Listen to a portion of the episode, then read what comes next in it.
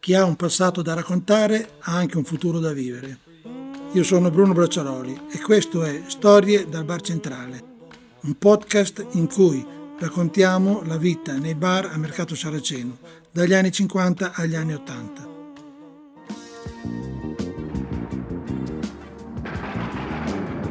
Gli anni 80 cominciano come erano finiti gli anni 70, sono anni di piombo, molti attentati.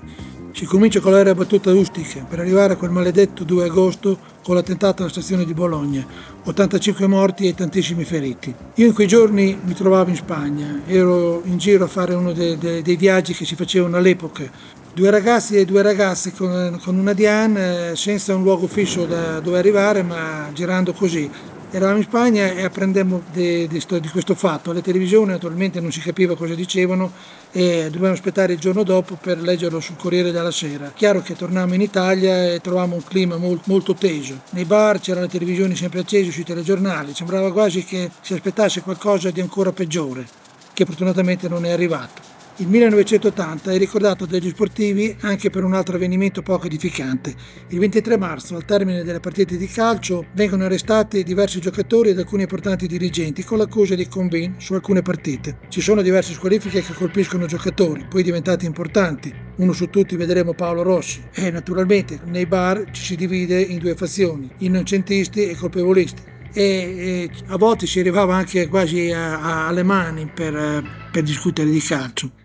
Arriviamo al 1982 e ci sono i campionati del mondo di calcio in Spagna. Il clima non era dei migliori, noi ci andiamo però accompagnati da polemiche sia in Italia che all'estero. All'estero ci vedono come pochi di buono e anche gli italiani, molti, sarebbero più propensi a tenere a casa i giocatori piuttosto che mandarli là. Andiamo in Spagna con il biglietto andata e ritorno già, già pronto per tornare a casa subito. Invece cominciamo stentando un po', però piano piano in crescendo mettiamo insieme delle partite fantastiche e mandiamo a casa l'Argentina di Maradona e il grande Brasile di Zico e company. Poi dopo la semifinale con la Polonia ce la vediamo in una finale fantastica con la Germania. E qui eh, l'urlo di Tardelli sul gol del 2-0, l'immagine del presidente Pertini in tribuna e la voce di Nando Martellini rimarranno sicuramente nella storia del calcio per sempre.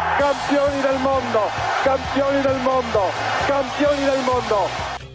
L'Italia portò a casa la Coppa e di colpo tutti gli italiani si rinnamorarono di loro, anche il clima eh, nei bar eh, diventò più disteso, si pensò di meno ai problemi della politica e di più al divertimento. Eravamo diventati tutti fratelli. Gli anni 80 sono stati anni di notevoli cambiamenti, specialmente per quello che riguarda la piazza Mazzini. C'è da registrare l'arrivo di una gelateria. Dopo più di 30 anni finalmente tornava una gelateria artigianale ad opera della famiglia Balzani, la gelateria Bracco. Ebbe subito un notevole successo, specialmente i giovani si riversarono in massa in quel locale. Contemporaneamente ci furono anche delle migliorie per gli altri. Cafferagno fu rilevato da Marco, nipote di Marcello Veggiani, e con un'opera di restyling Cafferagno tornò ai fasti di un tempo, a mio avviso anche forse di più di quello che era prima. Il caffè centrale si orientò più su un fatto di, di comodità per i clienti, fu fatto un impianto antifumo all'avanguardia e anche una cucina perché già si cominciava a vedere della gente che doveva consumare i pasti mezzogiorno fuori casa e c'era bisogno di attrezzarsi per rendersi disponibili. Negli anni 80 cambiano anche le abitudini dei clienti, non c'è più un monopolio, cioè il cliente non si sente più attaccato col cordone umbilicale al bar, ma c'è un certo ricambio, cioè la gente comincia a girare. E questo crea un certo trambusto se vogliamo, ma anche dal punto di vista dei baristi, perché tu ti vedevi clienti abituali che vivevano tutti i giorni nel bar cambiare e andare in altri posti, però di conseguenza poi avevi quelli che venivano che prima non erano mai venuti, quindi se vogliamo eh, questa abitudine di girare è un'abitudine che tutto sommato ha fatto bene sicuramente ai locali pubblici di mercato. L'unica figura sempre presente nei bar come in passato è la figura del tutologo. È una figura che in quel tempo lì era quello che arrivava nel bar e naturalmente sapeva tutto lui e quando qualcuno voleva obiettare qualcosa la risposta era sempre testa set che tu capisci niente. Una volta uno di questi tuttologi entrò nel bar declinando un versetto della Divina Commedia e poi rivolgendosi ai presenti eh, li apostrofò un po' così, avete visto, voi non capite niente, io qui sono più intelligente, al che il dottor Tesei si alzò, si girò verso questo tuttologo e gli declinò tutto il capitolo della Divina Commedia dall'inizio alla fine. E poi lo guardò e gli disse allora chi è dei due che non capisce niente?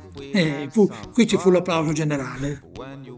Un altro episodio luttuoso eh, che colpì molto, specialmente gli sportivi e quindi i bar, avvenne nell'85 quando a Bruxelles, il 29 maggio, eh, per la finale della Coppa Juventus-Liverpool, 39 tifosi italiani morirono a causa di una carica degli hooligans inglesi. E anche qui diva un, un po' una polemica paurosa nei bar perché la partita fu giocata lo stesso e poi fu detto per un motivo di ordine pubblico e probabilmente poteva essere anche vero perché sarebbero stati disordini ancora maggiori, ma quello che eh, colpì fu il fatto che dopo la partita eh, la squadra eh, italiana festeggiò la vittoria. Probabilmente ci dice che non sapessero cos'era successo di, di preciso, però qui eh, per tanto tempo, per anni forse, eh, la polemica è stata feroce fra le due parti. Negli anni Ottanta i bar si attrezzarono tutti con le televisioni a colori mentre invece ancora nella grande maggioranza delle case esisteva solo la televisione in bianco e nero, perché una televisione a colori costava sui 2 milioni, 2 milioni e mezzo e non tutti potevano prendersela. Quindi in casa rimanevano le mogli a vedere le trasmissioni della sera in bianco e nero, mentre gli uomini si spostavano in massa a vedere le partite a colori nel bar. Può sembrare una cosa strana, ma però era così. Televisione non tanto grande, con tanta gente davanti a vederla. Forse sono stati gli ultimi anni che si registrava proprio il pienone nel bar bar in occasione della partita. Col tempo, piano piano, in, tutti si misero sulla televisione i colori in casa, si preferiva stare in casa che andare al bar.